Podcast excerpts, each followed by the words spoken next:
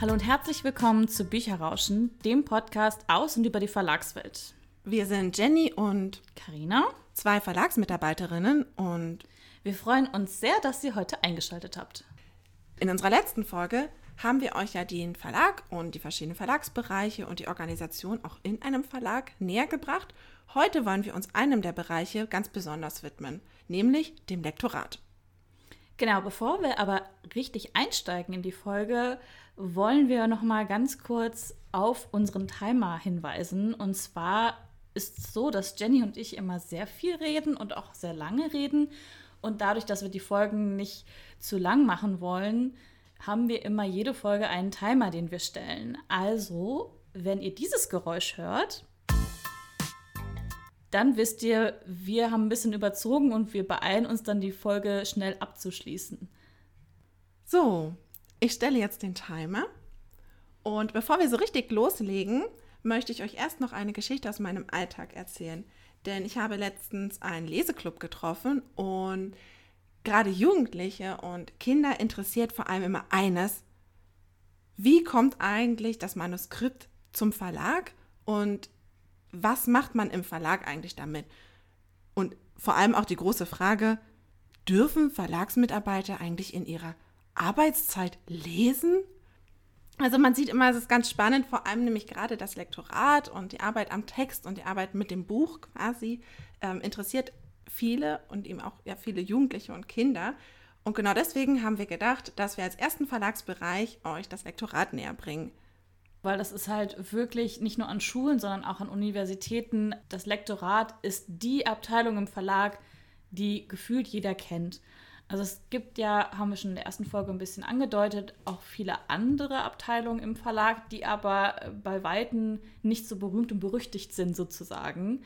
Und immer wenn man Leute fragen möchte, die in die Verlagsbranche gehen möchten, die meisten sagen tatsächlich Lektorat. Auch ich wollte anfangs ins Lektorat. Ich kann jetzt schon mal so weit verraten, ich arbeite nicht im Lektorat, aber auch ich wollte anfangs genau dorthin wie wirklich sehr viele andere. Und man muss auch sagen, das Lektorat ist auch eine sehr schöne Abteilung, denn sie ist das Herz und die Seele eines Verlages eigentlich. Hier entstehen die Bücher, hier wird mit den Büchern wirklich das erste Mal auch gearbeitet, hier kommen die Konzepte an, hier hat der Autor das erste Mal auch den Kontakt zum Verlag. Und von daher ist es eigentlich ich würde jetzt fast mir anmaßen zu sagen, die wichtigste Abteilung, die es in einem Verlag gibt. Denn ohne das Lektorat gibt es keine Bücher. Ohne das Lektorat können Abteilungen wie der Vertrieb, die Herstellung, aber auch die Presse- und Öffentlichkeitsarbeit eigentlich nicht arbeiten, weil sie ja nichts hätten. Ja, genau. Also ich stimme dir da vollkommen zu. Ich finde das auch, vor allen Dingen, weil auch durch das Lektorat auch die Bücher zum Verlag kommen. Also die, das Lektorat kauft ja auch die Bücher ein.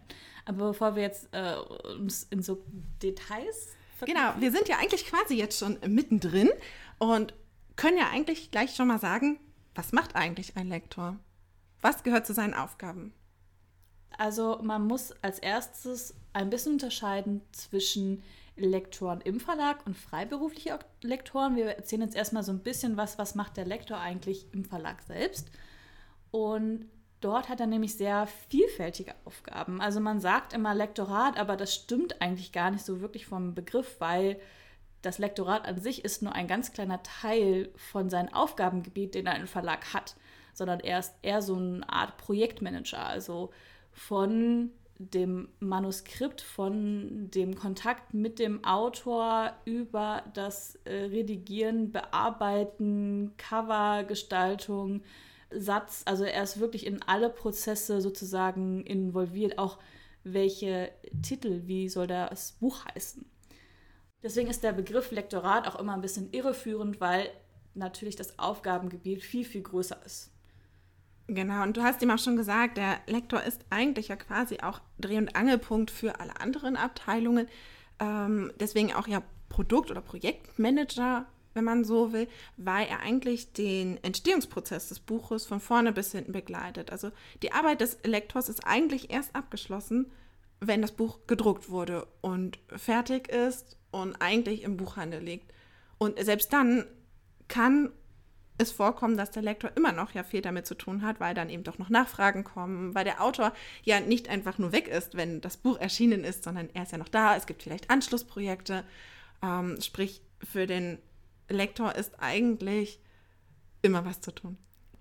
Wollen wir jetzt erstmal die Stationen eines Lektors vom Manuskript bis zum fertigen Buch einmal kurz durchgehen? Ja, das können wir sehr gerne machen. Ähm, also stellen wir uns einfach mal vor, also auch ihr stellt euch gerne einmal vor, ein Autor hat jetzt sein Manuskript abgegeben, also sprich, es ist schon bereits festgelegt, da wird ein Buch zu erscheinen und nun hat der Autor eben sein Manuskript abgegeben oder das fertige Manuskript kommt, weil gerade wenn es auch aus dem Ausland kommt zum Beispiel, ist es ja eigentlich schon fertig, kommt also zu unserem Lektor. Und was macht er also jetzt damit? Also als erstes liest sich natürlich der Lektor das Buch durch beziehungsweise das Manuskript durch und währenddessen redigiert er schon. Das heißt, er schaut dann, ob die Handlung so stimmig ist, ob vielleicht Charaktere noch ein bisschen blass sind, mehr ausgearbeitet sein müssen oder ob irgendwelche Logikfehler drin sind. Genau, was zum Beispiel so häufig vorkommt, gerade bei diesen logischen Fehlern, ist, dass Autoren Zeitbezüge nicht so auf dem Schirm haben. Also sprich, es durchaus vorkommen kann, dass eine Woche zum Beispiel acht Tage hat oder Schulkinder gehen sieben Tage die Woche in die Schule oder das Wochenende dauert einfach mal vier Tage, weil, oder es ist immer wieder Sonntag. Also es kommt ganz schnell vor, weil gerade beim Schreibprozess des Autors wahrscheinlich schon auch eher dann, man ist so drinne und dann fällt einem das auch gar nicht auf, dass da vielleicht auch logisch etwas nicht ganz funktionieren kann. Oder das kennt ihr bestimmt auch, dass zum Beispiel in der einen Szene hat unser Held ein Schwert, in der zweiten Szene hat er einen Bogen. Sowas wird eigentlich auch beim Redigierprozess ausgemerzt sozusagen. Das sollte eigentlich auffallen bei solchen äh, Sachen. Und das wird dann natürlich auch dem Autor mitgeteilt, dass der Autor nämlich das auch ändern kann. Und sonst auch sagen kann, nee, nee, das hat schon seine Richtigkeit, wird aber erst 13 später erklärt. Genau, und wie Jenny schon gesagt hat, wenn dann sozusagen diese erste Prozesse durch ist, also wenn sie nach Logikfehlern und allem geschaut haben und den Text redigiert haben, dann kommt er erstmal noch zum Autor. Das heißt, es wird noch gar nicht so richtig korrigiert. Also es werden die Grammatikfehler und so weiter und kleine Fehlerchen noch gar nicht ausgemerzt, sondern es geht jetzt erstmal nur, dass der Text und die Handlung rund sind. Ich glaube, das braucht auch wirklich viel Zeit. Also auch der Autor muss da ja auch sehr viel Zeit selber dann auch nochmal investieren, weil er eben ja jetzt dann nochmal über den Text drüber geht, jetzt auch nochmal die ganzen Anmerkungen des Lektors anschaut und sich halt auch überlegt, okay, wie kann ich da bestimmte Unstimmigkeiten vielleicht auflösen, wie kann ich bestimmte Zeitbezüge vielleicht nochmal anders zusammenbringen. Natürlich hat auch der Autor die Möglichkeit zu sagen, nein, nein, ich ändere das nicht. Das ist manchmal dann für den Lektor natürlich auch ein bisschen frustrierend, weil er sich ja dabei was gedacht hat. Andererseits für den Autor vielleicht auch sehr frustrierend, weil der sich ja eben auch was dabei gedacht hat. Genau. Und ich finde, was man gar nicht im Vorfeld so weiß, ist, wie massiv der Lektor auch teilweise in den Text eingreift, weil er natürlich auch so bestimmte Formulierungen und stilistisch auch einiges überarbeitet. Und das macht einfach auch diesen großen Vorteil gegenüber vom Self-Publishing aus, dass man wirklich da noch jemanden hat, der auf genau diese Sachen schauen kann. Und der oft auch zusammen noch an der Handlung weiterarbeitet. Also wenn zum Beispiel beim Lektoratsprozess quasi aufgefällt, da stimmt irgendwas noch nicht ganz mit der Handlung. Der Schluss ist noch nicht ganz stimmig. Da gibt es zwischendurch die Charaktere, wie Karina vorhin schon einmal sagte, sind vielleicht noch etwas blass oder es gibt Szenen, da kommt der Leser nicht ganz mit. Der Autor weiß natürlich, was möchte ich damit sagen. Aber gerade wenn es jetzt das erste Mal sozusagen jemand anderes liest, fällt halt auf, wenn vielleicht bestimmte Sachen nicht ganz richtig ausgearbeitet sind und eben noch nicht rund sind. Und hier ist tatsächlich auch ein sehr hoher Anteil des Lektors, was Arbeit für ihn ist, mit dem Autor zusammen zu erarbeiten, wie können wir das auflösen. Also im Prinzip ist der Lektor bis zu einem gewissen Grad und natürlich auch je nachdem, was, wir für, was man für ein Projekt hat, was es für ein Buch ist, auch Mitautor eigentlich schon fast, weil er einfach sehr, sehr stark auch inhaltlich mit brainstormt, mit konzipiert und überlegt, wie kann ich denn da jetzt wirklich ein gutes Ende zum Beispiel finden? Wie kann ich das wirklich schön schlüssig zusammenführen? Und das ist was, was man, glaube ich, auch ganz schnell immer vergisst und vielleicht auch gar nicht so weiß, dass der Lektor eigentlich so viel Anteil hat, der eben weitaus über diesen Bereich von Korrekturlesen und einfach vielleicht auch mal angeben, oh, da hast du ein falsches Bild verwendet, hinausgeht. Der Lektor muss natürlich auch ganz viel Einfühlungsvermögen haben und der Autor ist auch darauf angewiesen, dass der Lektor ehrlich ist. Also es ist jetzt nicht, dass man sagt, irgendwie wie bei einer engen Freundschaft, man will jetzt den anderen nicht verletzen, deswegen sagt man jetzt nicht so ganz genau die Kritik. Der Autor ist darauf angewiesen, dass der Lektor genau das macht. Der ist ehrlich und er gibt die Kritik, aber der versucht es natürlich auch je nach Autor mit möglichst viel Einfühlungsvermögen zu vermitteln. Letztendlich ist das ja auch etwas, was den Autor auch weiterbringt. Also nicht nur ein tolles Buch auch am Ende erschafft, sondern auch den Autor vielleicht in seiner kreativen Phase oder in seinem Schaffensprozess einfach auch ein bisschen voranbringt, weil wir lernen letztendlich nur dadurch, dass wir eben auch Fehler machen oder dass wir eben auch mal gesagt bekommen, du, das finde ich jetzt nicht so gut, was du da gemacht hast. Ich glaube, deswegen ist es auch so wichtig, dass der Lektor und der Autor hier sehr eng miteinander zusammenarbeiten und sich auch nicht scheuen, doch auch mal Kritik zu äußern und Kritik auch anzunehmen, auch wenn das echt schwer fällt, weil keiner von uns kriegt, glaube ich, gerne Kritik. Gerade deswegen ist es aber, glaube ich, so wichtig, dass es den Lektor gibt. Genau. Wir gehen jetzt mal die Station nochmal weiter durch. Der Lektor hat jetzt den ersten Entwurf des Manuskripts wieder an den Autor zurückgeschickt mit allen Logikfehlern, mit allen stilistischen Änderungswünschen. Der Autor geht es durch, nimmt manche Sachen an, ändert sie oder, wie auch Jenny schon gesagt hat, sagt dann auch bei manchen Sachen, nein, das möchte ich genau so lassen, das hat einen bestimmten Grund und gibt es dann nochmal zurück an den Lektor je nachdem, wie viel dann im Nachhinein vielleicht auch nochmal geändert werden muss, weil der Lektor geht das alles dann nochmal durch, redigiert wieder. Also sprich, auch da kann es sein, dass es da wieder Sachen gibt, wo er sagt, das passt noch nicht ganz, da müssen wir noch was ändern. Merkt natürlich auch schon zum Beispiel auch Korrekturwünsche zum Beispiel an, wenn ihm dann auffällt, da ist ein Komma falsch gesetzt, da ist ein Wort falsch geschrieben. Das wird auch bereits in diesem Prozess gemacht und schickt dann nochmal alles zum Autor zurück. Das ist, dieser Prozess kann so lange gehen, bis Autor und Lektor sich einig sind, dass das passt, was sie da am Ende zusammen haben. Und wenn sie das soweit geschafft haben, dass Autor und Lektor sagen, läuft, ist in Ordnung so, so würden wir das jetzt auch publizieren, dann geht es ins Korrektorat. Denn jetzt wird einfach alles nochmal richtig Korrektur gelesen, bevor es denn auch in den Satz gehen kann. Genau, und oft ist es im Verlag so, dass jemand anderes noch zusätzlich Korrektur liest, außer der Lektor, weil natürlich der Lektor jetzt auch schon sehr viel am Text gearbeitet hat, schon sehr nah am Text ist und vielleicht so Kleinigkeiten nicht mehr sieht. Deswegen ist es entweder ein anderer Lektor im Haus, der nochmal Korrektur liest, oder halt ein Außenlektorat, wo man das an freiberufliche Lektoren gibt, die dann wirklich das komplette Korrektorat machen. Das heißt, die gucken nach grammatischen Fehlern. Und es wird jetzt nichts mehr am Inhalt so weit geändert, sondern wirklich nur noch an der Grammatik Außer der Lektor sagt, er möchte das. Also es gibt auch sehr wohl Korrektoren, die sagen, wir würden auch ein bisschen auf sprachliche Bilder und so noch mitachten. Also die jetzt nicht ein großes Lektorat machen, weil dafür werden sie letztendlich dann nicht bezahlt. Die also neben der reinen Korrektur, also ich schaue, ob es Rechtschreibfehler oder grammatikalische Fehler gibt, eben auch schauen, passt das denn? Also das hängt aber tatsächlich sehr stark auch vom Lektor ab und auch davon, wie wird es in Auftrag gegeben, also zumindest wenn es halt nach außen gegeben wird. Letztendlich ist es ja auch eine Frage, wie viel Zeit kostet das natürlich dann auch den Korrektor, wie viel Geld bekommt er dafür, also möchte er diesen Aufwand vielleicht dann auch betreiben und möchte ich als Lektor selber, wenn ich dann das wieder zurückbekomme, möchte ich, dass da auch Anmerkungen auf anderer Ebene drin sind? Oder sage ich, nein, das passt jetzt alles, ich möchte da nicht noch reingepfuscht bekommen, ich möchte nur wissen, sind da Rechtschreibfehler drin? Genau, und bevor es ins Außenkorrektorat geht, schickt der Lektor dann letztendlich das Manuskript noch an den Satz. Und dann wird das Manuskript noch gesetzt. Das heißt, ähm, die meisten Autoren arbeiten ja in Word. Die haben dann sogenannte Normseiten. Das sind sozusagen Vorlagen, in denen die reinschreiben, wo man dann genau sieht, so viele Seiten werden es dann auch im Buch.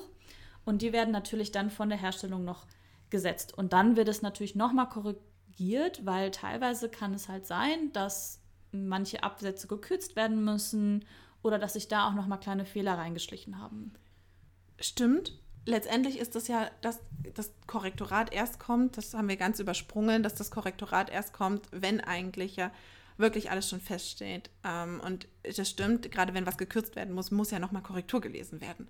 Nicht, dass dann irgendwas falsch gekürzt wurde oder plötzlich Satzteile noch da sind oder irgendwelche Satzzeichen nicht mehr passen oder so. Dazu muss man noch mal kurz wissen, das werden wir vielleicht in anderen Folgen auch noch mal näher erläutern. Die Seitenanzahl in Büchern müssen immer teilbar sein. Und sie müssen immer durch. Entweder durch vier oder durch acht, genau. meine ich. Hängt aber ein bisschen, also ja, ich glaube, da ist besser, da kann man eine ganze Folge zu machen. Es hängt, glaube ich, vor allem davon ab, wie die Druckbögen aussehen. Wie groß sind die Druckbögen? Also wie groß ist das Papier, auf dem am Ende gedruckt wird? Und wie groß ist das Buch letztendlich? Aber was ich eigentlich sagen wollte, ist, deswegen müssen halt auch dann nachher noch ein paar Seiten oder ein paar Zeilen gekürzt werden, weil halt wir nur eine bestimmte Seitenanzahl zur Verfügung haben. Oder was auch sehr oft vorkommt, es muss ein sogenannter Zeilenausgleich gemacht werden. Das meint, dass auf bestimmten Seiten, damit die bündig abschließen sozusagen, also dass nicht irgendwo ein Textfeld kleiner ist als auf der anderen Seite, müssen im Prinzip dann noch eine Zeile mehr oder weniger entweder dazugeschrieben werden oder eben gekürzt werden. Und das macht auch auf der Autor selber sogar. Also je nachdem, kann auch der Lektor machen, kann er aber auch eben an den Autor geben, dass der eben nochmal schaut, ah, dann tue ich doch da nochmal vielleicht ein, zwei Wörter da hinzuschreiben oder eben ich nehme ein bisschen was weg. Und während diesem ganzen Prozess, also diesen mehreren Redigier- und Korrekturdurchgängen, ist es immer noch, dass der Lektor natürlich auch zusätzlich im Verlag noch Besprechungen hat und zum Beispiel, oh, unser Timer geht. Ja, Karina, komm doch mal zum Schluss, damit wir noch in äh, zwei Minuten vielleicht fix einmal auch noch einen netten Buchtipp für euch präsentieren können. Genau, aber zwischen diesen ganzen Prozessen, die wir jetzt gerade beschrieben haben, ist es natürlich auch schon so, dass der Lektor nebenbei auch sich um Covergestaltung und Titelgestaltung ändert. Das werden wir in späteren Folgen auch nochmal näher erklären, weil das auch ganz spannend ist. Aber das weiß man teilweise auch nicht im Vorhinein, wenn man sich nicht damit beschäftigt hat, dass der Lektor tatsächlich auch daran beteiligt ist. Letztendlich gehört es ja auch zu allen Bestandteilen von einem Buch und der Lektor kümmert sich ja wirklich um alles, wie ihr vielleicht jetzt auch gehört habt und gemerkt habt. Und deswegen ist es vielleicht auch ganz sinnvoll, dass wir vielleicht später nochmal da euch mehr darüber erzählen, wie kommt eigentlich ein Cover zustande, wie findet man eigentlich den Titel für ein Buch und welchen Anteil hat vielleicht noch der Autor daran oder eben auch der Verlag. Genau, und wie ihr jetzt schon gesehen habt, der Beruf des Lektors ist wirklich sehr vielfältig und deswegen ist auch der Begriff Projektmanager oder Produktmanager viel besser als das Lektorat, weil es wirklich nur ein kleiner Teil ist von dem, was er macht. Anders ist es natürlich, wenn man selbstständig ist. Es sind viele Lektoren auch in der Selbstständigkeit und die konzentrieren sich tatsächlich ganz viel nur auf die Korrektur und auf das Lektorieren und haben halt diesen ganzen anderen Prozess, den man, wenn man im Verlag angestellt ist, hat, gar nicht dabei. So, aber kommen wir jetzt mal zu unseren Buchtipps. Das Thema heute sind deutsche Autoren, weil das passt ganz gut zum Lektorat. Jenny, möchtest du heute anfangen? Ja, sehr gerne. Ich habe ein etwas älteres Buch und mir fällt gerade ein, ich habe nicht geguckt, ob es lieferbar ist. Also hofft einfach mal, dass es das noch gibt, weil es ist wirklich witzig und gut. Und ich bin gespannt, ob Karina es kennt. Es heißt Der Poliziotto. Nein, ich kenne es tatsächlich nicht. Ähm, Uli T. Swiedler, der ist, ist Deutscher, der aber mittlerweile in Italien lebt. Und Italien spielt nämlich in Der Poliziotto ein, eine unglaublich große Rolle, denn das Buch spielt in Italien. Und was ich sehr witzig finde an dem Buch ist, dass es vor allem auch wirklich ganz viel von diesem italienischen Flair, von dem Lebensgefühl Italiens, also einfach von den Menschen, von der Sprache, auch ein bisschen von so den Eigenheiten einfach mit einbringt. Eigentlich ist es ein Kriminalfall. Deswegen habe ich nicht gedacht, das ist vielleicht auch was yeah. für Karina, denn Karina steht total auf Thriller und Krimis. Ich eigentlich nicht so, aber dieses Buch ist einfach kein Krimi.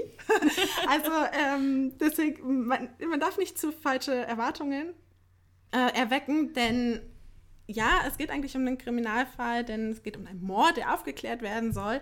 Aber eigentlich viel stärker geht es um den Poliziotto, nämlich einen kleinen Verkehrspolizisten, der faul ist, der träge ist, der keine Lust auf nichts hat. Und der jetzt aber, weil alle anderen noch inkompetenter sind. Nein, Quatsch. Ähm, also der jetzt einfach versucht, einen Mordfall aufzuklären und eben auch ganz, wie gesagt, ganz viel von diesem italienischen Flair kommt halt eben da einfach mit dabei durch. Deswegen Ich fand es mega witzig zu lesen, weil es ist vor allem wirklich einfach sehr witzig und nicht gruselig. Okay, es klingt auf jeden Fall sehr spannend und ich musste schon so ein bisschen grinsen am Anfang, weil äh, lustigerweise mein Buchtipp spielt auch in Italien. Ach, oh, witzig. Okay, ja. das haben wir aber nicht abgesprochen. Also nur damit ihr wisst, weil wir verraten uns tatsächlich vorher, also wir versuchen es zumindest uns nicht vorher zu verraten, welches Buch wir vorstellen. Ja, und ich habe ein Buch mitgebracht und äh, Jenny, du wirst es vom Namen her auf jeden Fall kennen, du wirst den Autor auf jeden Fall kennen, aber ich glaube, du hast das Buch nicht gelesen. Okay, ich bin super gespannt. Und zwar, also der Autor ist Kai Meier übrigens. okay. Und das ist die Arkadienreihe. Ich weiß nicht, hast du sie gelesen? Oh, nee, die habe ich tatsächlich nicht gelesen. Okay, sehr gut. Das ist auch eine der neueren Reihen von Kai Meier, oder? Von 2009 schon. Also. Weil ich kenne eher so seine alten Reihen, so mit Merle und so. Also ich kenne tatsächlich die alten Reihen nicht. Das war, ich glaube, auch die Arkadienreihe ist eins der ersten, die ich gelesen habe. Also mhm. Äh, Kai Meier ist einer der großen Fantastikautoren Deutschlands, ähm, hat auch mit das äh, fantastische Autorennetzwerk gegründet, also das PAN, falls einen das jemand sagt. Und wie ich gerade schon gesagt habe, das Buch ist 2009 erschienen und spielt halt auch in Italien, also in Sizilien genauer gesagt. Und zwar geht es erstmal um Rosa, Rosa Alcantara.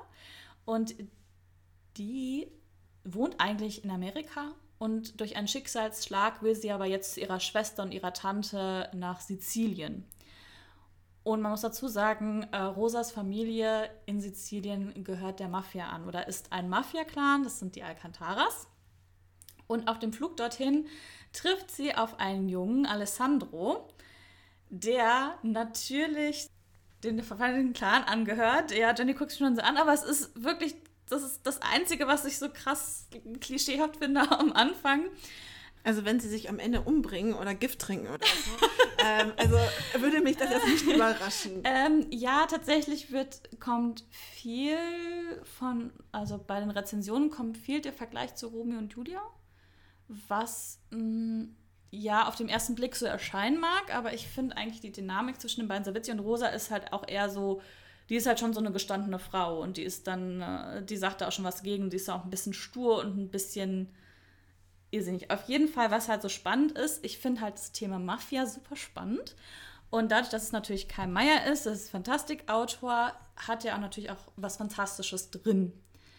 Und was ihn, glaube ich, von seinen alten Reihen unterscheidet, ist, dass es halt eher so in der Gegenwart spielt. Und das fantastische Element ist halt äh, der Mythos von Arkadien. Also es wird so ein bisschen griechische Mythologie mit Mafia verbunden. Und deswegen ist es wirklich, es ist sehr spannend, es ist sehr actionreich. Und ja, es ist auch die Liebesgeschichte dabei, aber die steht gar nicht so stark im Vordergrund, wie es auf den ersten Blick scheinen mag. Und es sind insgesamt drei Bände. Ich kann sie auf jeden Fall sehr empfehlen. Also das fantastische Element klingt tatsächlich, finde ich, sehr, sehr spannend. Dann ähm, nach deiner ersten, nach deiner ersten Einschätzung klang es ein bisschen wirklich nach sehr viel Romeo und Julia. Äh, ja, also ich habe es auf jeden Fall nicht mehr so in Erinnerung, dass es so stark ist. Also weil es nachher viel mehr in diese Mafia-Welt geht. Also das ist am Anfang natürlich schon sehr präsent, aber es geht dann eher so darum. Ah, okay. Aber es klingt auf jeden Fall sehr, sehr spannend. Und damit sind wir auch zum Ende unserer Podcast-Folge gekommen. Äh, es tut mir ein bisschen leid, dass es jetzt doch ziemlich lang gedauert hat und wir ganz schön überzogen haben, obwohl wir sogar einen Timer gestellt haben. Also ihr hört schon, wir verquatschen uns echt schnell. Ich weiß gar nicht, ob es so wirklich daran liegt, dass wir uns so schnell verquatschen. Ich glaube vor allen Dingen bei den Themen, es gibt einfach so viel zu erzählen. Also auch beim Lektor, wir hätten noch so viel mehr erzählen können. Es gibt noch Definitiv. so viele Details, die wir euch noch nicht verraten haben. Und deswegen freuen wir uns einfach, und wir haben Material für so viele Folgen und wir werden euch noch so vieles erzählen und auch vielleicht mal ein paar Insider aus der Verlagsbranche. Also seid auf jeden Fall gespannt auf die nächsten Folgen.